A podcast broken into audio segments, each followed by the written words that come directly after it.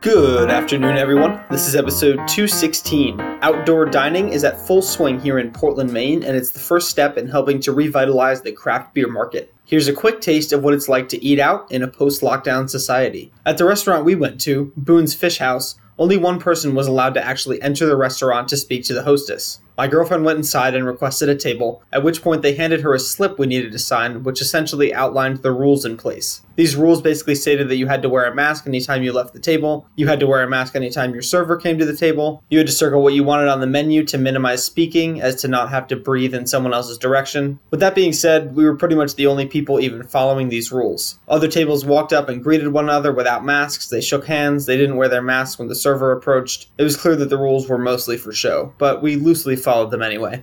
Our meal was delicious and our server was very friendly. It was pretty nice to have some draft beers again. I enjoyed some summer ales from Shipyard Brewing, but overall, the experience was a bit awkward and disjointed. There were too many people there even during the early dinner hours, so social distancing was practically impossible. It's safe to say we probably won't be eating out too often until more of the kinks have been worked out. Have you been out again lately? If so, share your experience. That's our show for today. Cheers.